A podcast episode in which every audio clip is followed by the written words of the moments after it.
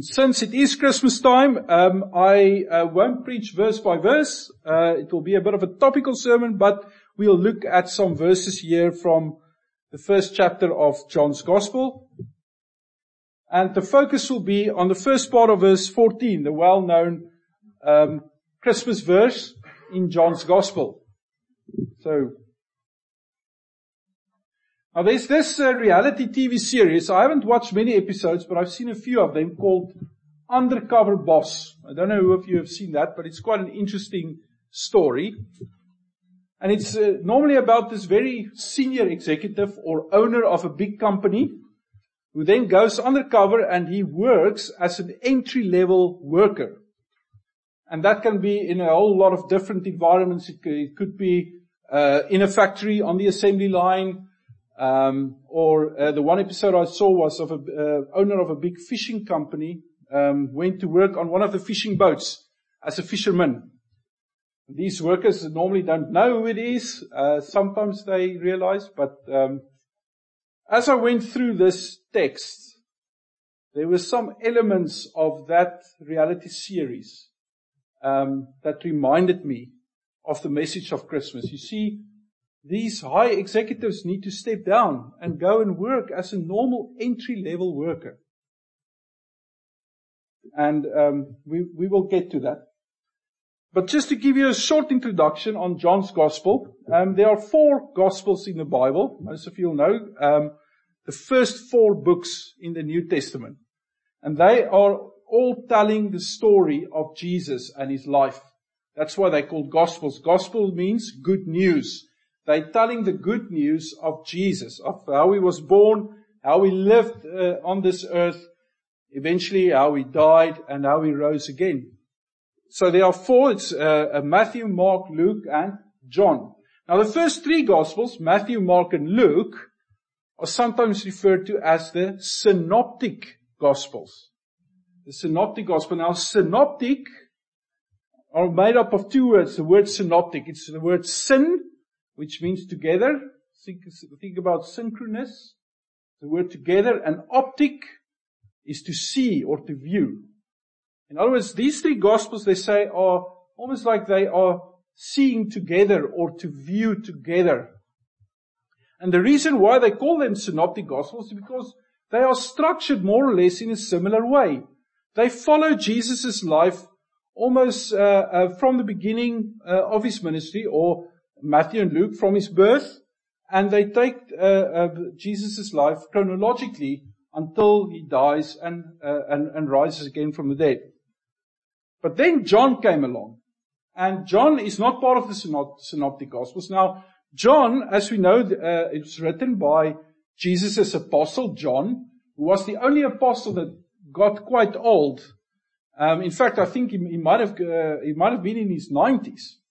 Um, and he was uh, um, uh, uh, on the island of Patmos, as we know. And he was the he, he wrote his gospel by far, I think about 20 years after the synoptic gospels. The synoptic gospels were all written reasonably close to one another, time-wise. And many speculate, obviously we don't know it out of the biblical record, but many speculate that the apostle John probably had access to some of the early copies of these Gospels of Matthew, Mark, and Luke. I think uh, John, being Jesus' closest friend, would have uh, uh, would have seen what was written about Jesus.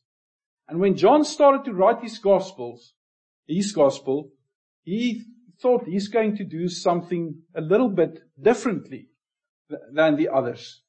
Because he saw that the story of Jesus' birth was already well, well documented. So what John did is rather than focus uh, for Jesus' birth, rather than focus on the story of Jesus' birth, John focused on the significance of Jesus' birth. Or you can say rather than focusing on the baby in the manger, John focused on the real meaning behind Christmas. And this is what we get in this first chapter, is the real significance of Jesus' birth. And it's all summed up in that one little verse, which we will unpack. Now in this world we are living in today, here in the UK, Christmas is quite a big thing.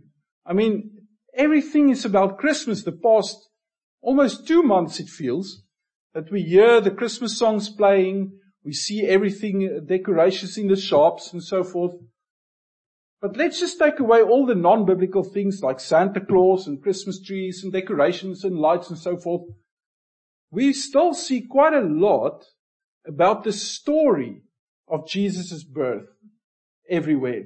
We see the, uh, uh, the wise men and nativity scenes and shepherds and so forth. I even saw in my child's nativity plays, even though it was not, not nowhere close to being evangelistic or gospel focused, there was a Mary and a, and a Joseph and shepherds and, and angels and uh, um, wise men and so forth. I think that in the UK, in the Western world, and in a lot of countries, most people, Christian and non-Christian, will actually know most about the story of Jesus' birth.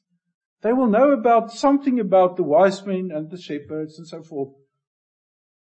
But the real sad thing about Christmas is that many few actually understand the significance of Christmas.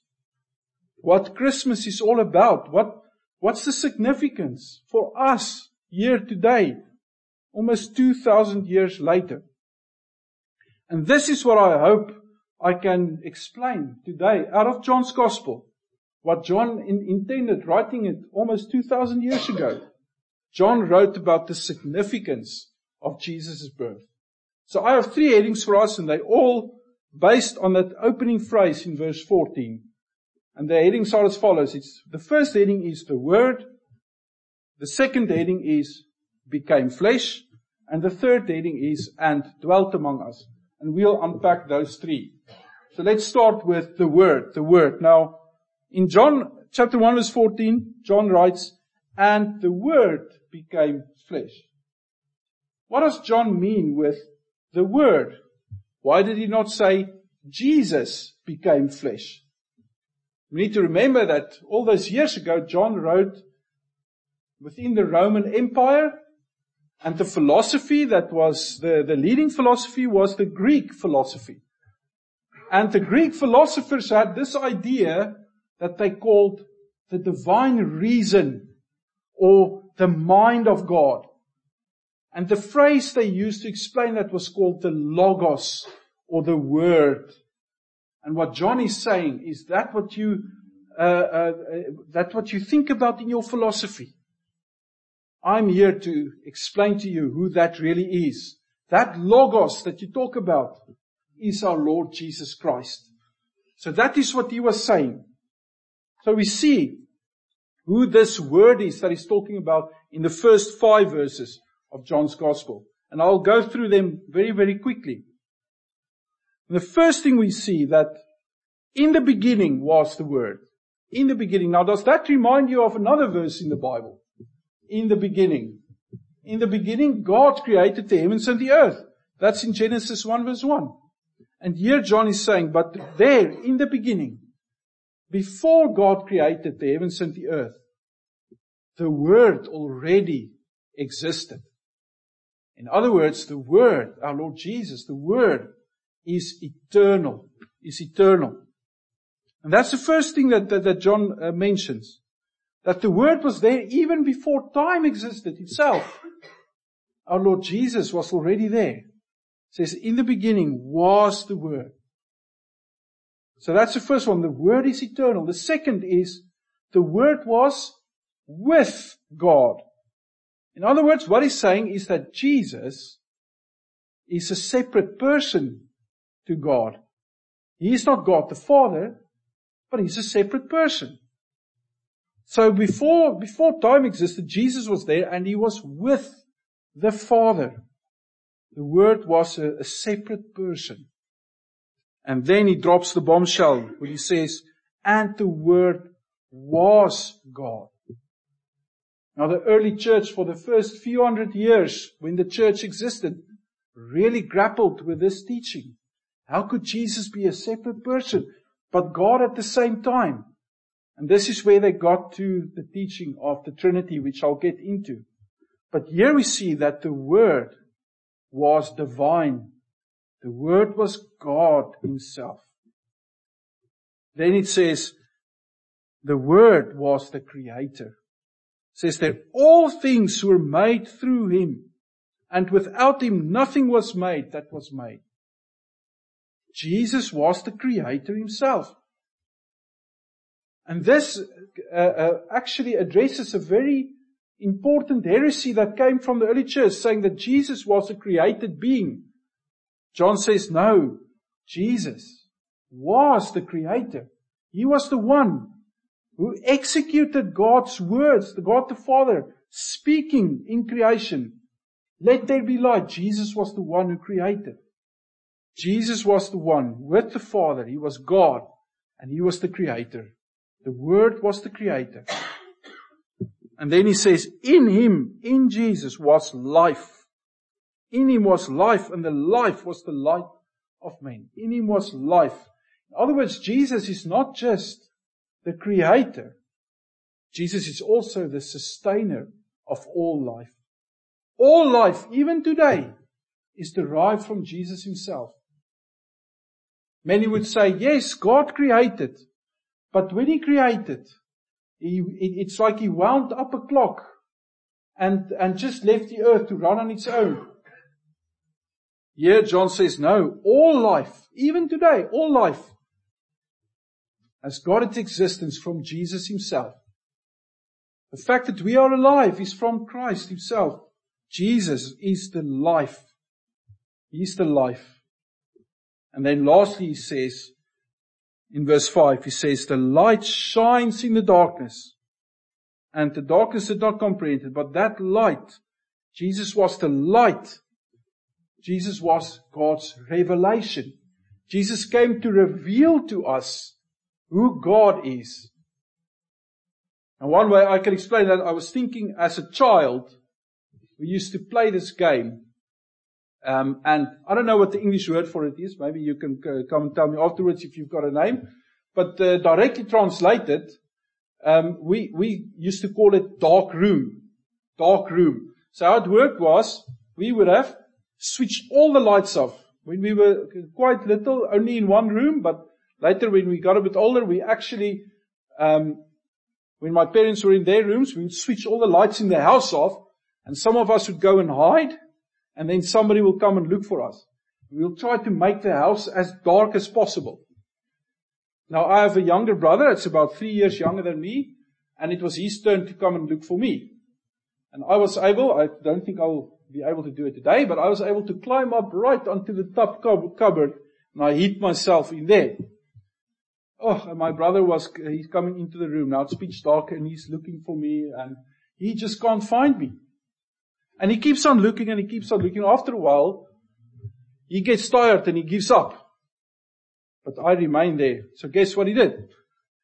He switched on the light to reveal where I was hiding because he couldn't see me. Now in a, in a sense, this is what happened with Jesus' coming.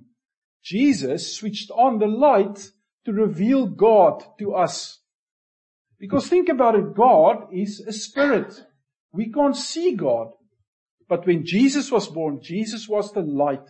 He was the light to come and reveal who God is. Another way to put it is that Jesus was God's message to us. Jesus, in Jesus is God's full revelation. Everything that we need is in Jesus. Just uh, keep your hands here at John, uh, your finger at John chapter 1 and just page over a few, um, pages to John chapter 14.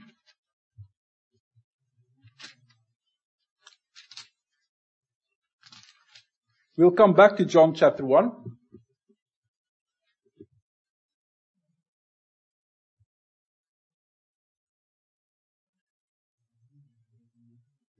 And Jesus speaks to his uh, uh, disciples. There from verse 7. And he says, if you had known me, you would have known my father also.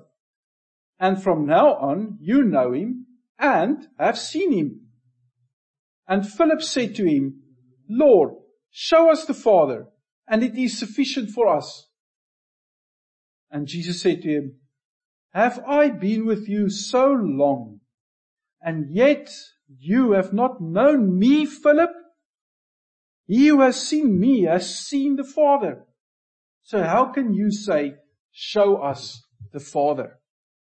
There Jesus says to his uh, uh, disciples who didn't want to understand, Philip, if you've seen me, you've seen my Father. I came to reveal my Father. Jesus, the Word, is God's full revelation to us. You can go back to John chapter 1. So here John introduces us to the Word, the Logos, the Logos, and we see that Jesus is so much more than just a baby lying in a manger. You see that baby that was lying there, he was eternal. He was the second person of the Trinity. He was the creator and sustainer of all life. He was the light of life. He was very God. He was God himself in a baby. So this is our first heading, the Word. The Word. And then we see our second heading, the Word became flesh. Became flesh. Now, the word there for flesh is the word carne. Think about the carnivore. Somebody who only eats meat, a carnivore. Actually says that the word became meat, became flesh. Why did John mention, uh, say it like that? Why did he say that the word became flesh? It's because God became, in Jesus, he became physical. He became physical. Now, when the word became flesh, God was stepping down into the physical realm. I mean, in the Old Testament, even though God was always close to his people and he spoke to them, he sometimes appeared to them only once a year in the uh, tent of meeting, later on in the temple, once a year with the high priest. Suddenly this all changed. God was now physical. He was with his people. And the apostle John could never get over this, ever.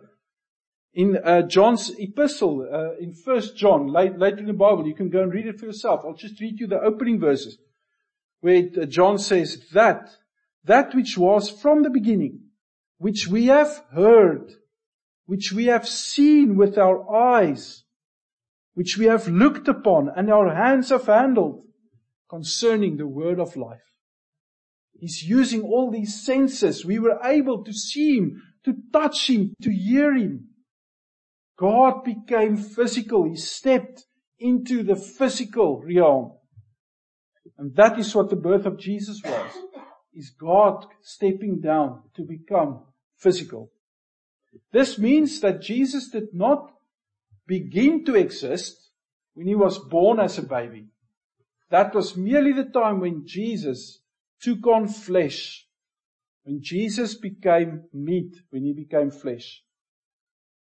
In the words of Charles Wesley, Charles Wesley wrote, Our God contracted to a span, incomprehensibly made man. In Christmas, God became flesh.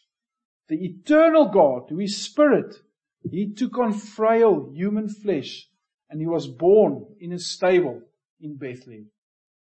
Now it is very important also to understand here that God did not, uh, or Jesus did not cease to be God when he was born. Jesus had both a human and a godly nature. And those two natures never mix with each other. That is why Jesus is also sometimes called the God man. Jesus was both God and man at the same time. We may not be able to understand it fully, but that's what the Bible teaches us. That is who that baby that we celebrated Christmas was. Both God and man. By becoming man, think about it that Jesus subdued himself to all human frailties. I mean, physically, Jesus was hungry. He was cold. He was tired. Emotionally, Jesus had to had to endure um, animosity from others, others being jealous of him, others hating him. Jesus had to endure being deserted from others, betrayed by others. And then spiritually, Jesus was attacked by the devil. And this always, it always blows my mind to think who created the devil. The devil, we believe, is, a, is an angel that was created by what we see Jesus. Jesus created the devil. But by becoming human, by taking on flesh, Jesus was submitting himself to be tempted by his own created being. And this makes us realize that by becoming man, Jesus did the most humble thing ever done. He stepped down to become flesh.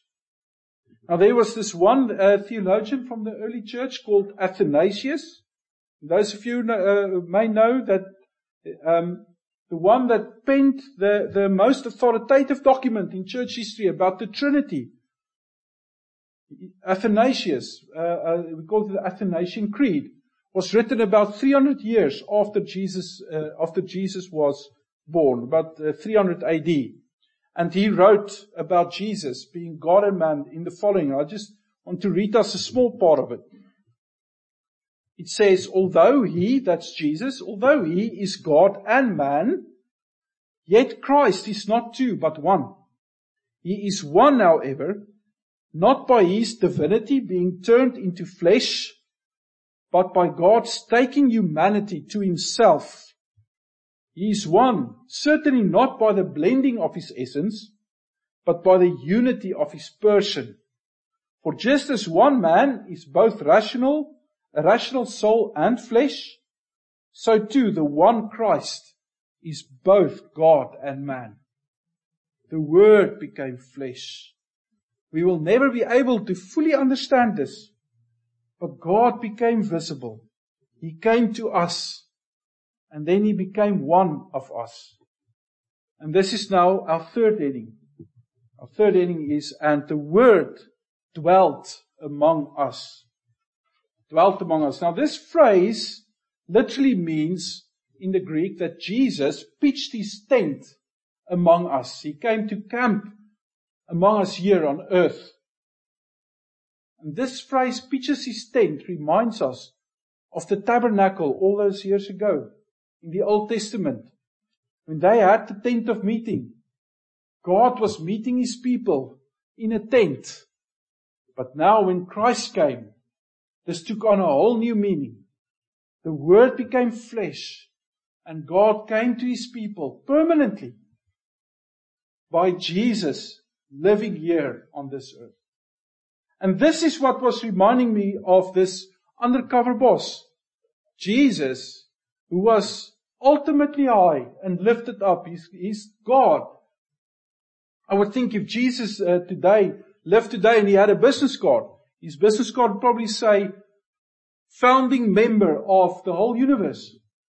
Because that is what Jesus is. He's the founding member. He, everything that exists owes its existence to him.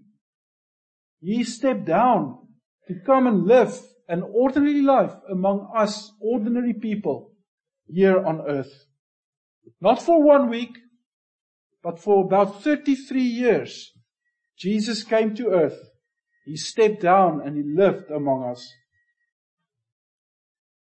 Over uh, the years of me working um, within various different roles, one thing that I've heard quite a lot when um, senior managers or the board or somebody takes certain decisions that people complain about is, oh, they don't know what they're doing. They sit there in their air conditioned offices and they make certain rules and, and, and, and uh, implement certain policies without taking into account the life that we have here in the field down below.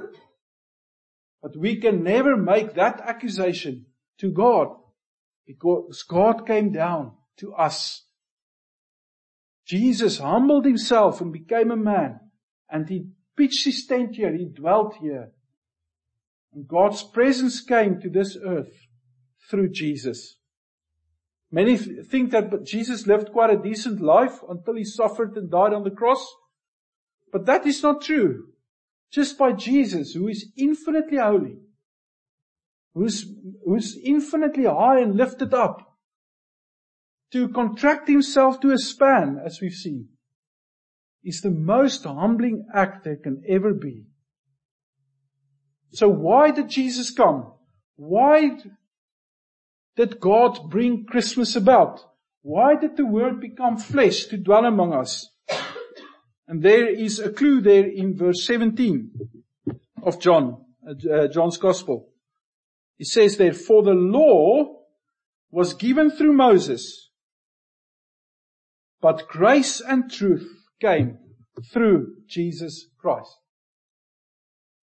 You see, brothers and sisters, there are only two kinds of people in this world. Those who are under the law and those who are under grace. What do I mean with that? God's will for all people in, uh, in this earth is to obey His commandments. That is God's requirements for us to be made right with God, for us to be uh, stand in any kind of relationship with God. We need to obey all of God's commandments. Even in the Old Testament, they realized that was not possible.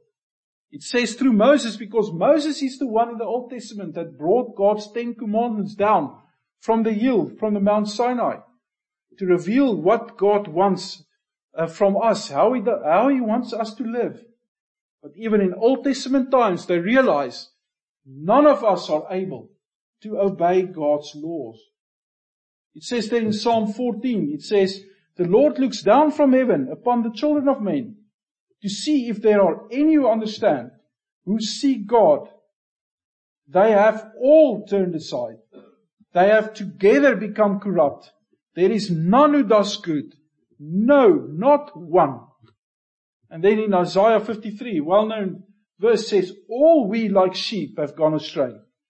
We have turned every one to his own way. Until, until the Word became flesh. When Jesus came, He was the one who obeyed God perfectly. He was the one who lived a perfect life, who never broke, have broken any of God's commandments. He was pure, he was sinless. And then he died on the cross. That's what made Jesus the perfect Savior. And that is what his name means, by the way. Jesus is the perfect Savior. Two people, kinds of people in this world. Those under the law. Those who are required to obey God's, all of God's laws. Or those under grace. Those who are in Jesus. Because you see, after Jesus came to this world, He lived the perfect life. He died to pay for all our sins. What happened there, there was an exchange. It made it possible for us to be right with God. And how does that work? That is there in verse 12. One of my favorite verses in verse 12 says, but as many as received him, to them he, that's God, he gave the right to become children of God to those who believe in his name. So how do we get the merits of Christ? How do we get all our sins forgiven is by trusting and believing, by faith, believing in Jesus. Some of you might ask, but what does it mean to believe in Jesus? And true saving faith is made up of two big uh, components. The first one is understanding. It's for us to understand that no matter how hard we try, we can never ever obey all of God's commands. We will always sin and we will sin again. That we need a savior. It's to understand that we need Jesus to be saved. And then the second part of saving faith is trust. Is then to place our trust in Jesus alone. To believe in Him and to rely on Jesus. That He is our Savior. The wonderful news is once you trust in Jesus, Once you place your faith in Jesus, you will become like one of his own children. This is what it says here. He gave the right, the right to become God's child. What grace that is. Simply by trusting in Jesus, we become one of his adopted children. We are one of his children.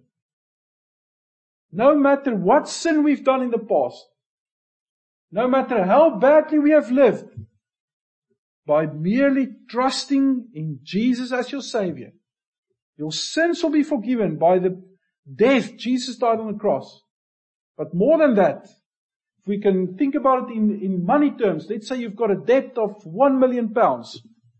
If somebody comes and pays off that debt, what will your balance be? Zero. But God requires a million pounds positive balance. But this is where Christ comes. Christ have lived that perfect life. So not only will all our sins be forgiven, the perfect life Jesus lived will also become ours. And it will be as if we have lived that perfect life. And then the life that we live of obedience is purely because of our gratitude to Him. It's not to earn any favor with God. All of the favor I have already, has already been earned on our behalf. See, brothers and sisters, the real significance of Christmas is that the Word became flesh. It's thanks to Christmas we have the perfect Savior. It's thanks to Christmas we don't have to be lost in our sin. We don't have to be condemned by God any longer. Thanks to Christmas we have the full assurance that God truly loves us. Christmas is God's love on display.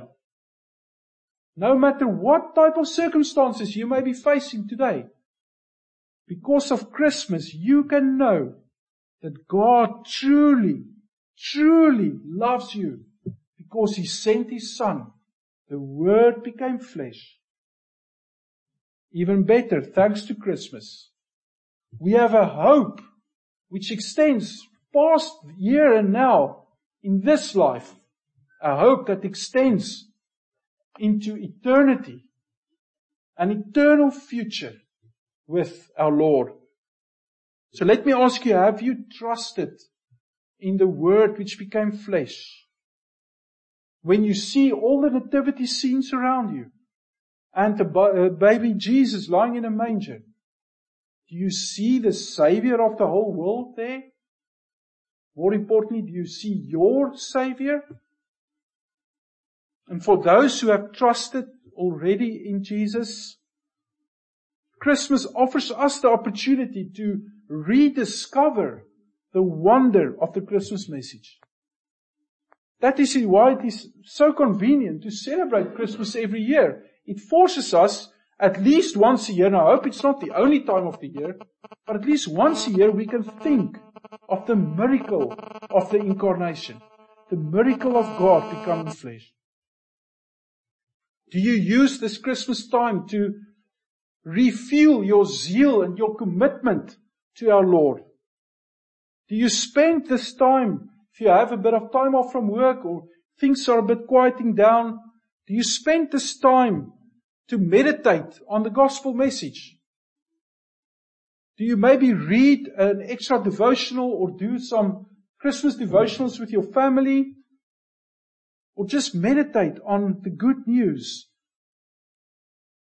Maybe Christmas is a time where you feel tired after a very busy year. Or maybe Christmas is a time when you are reminded of sadness and grief, having lost a loved one. Let me encourage you, use the message of Christmas to comfort you during this time. Think about the God who became flesh and who dwelt here on this earth. Go to Him. Go to Him with your grief and your pain. Take it to our Lord because He was here.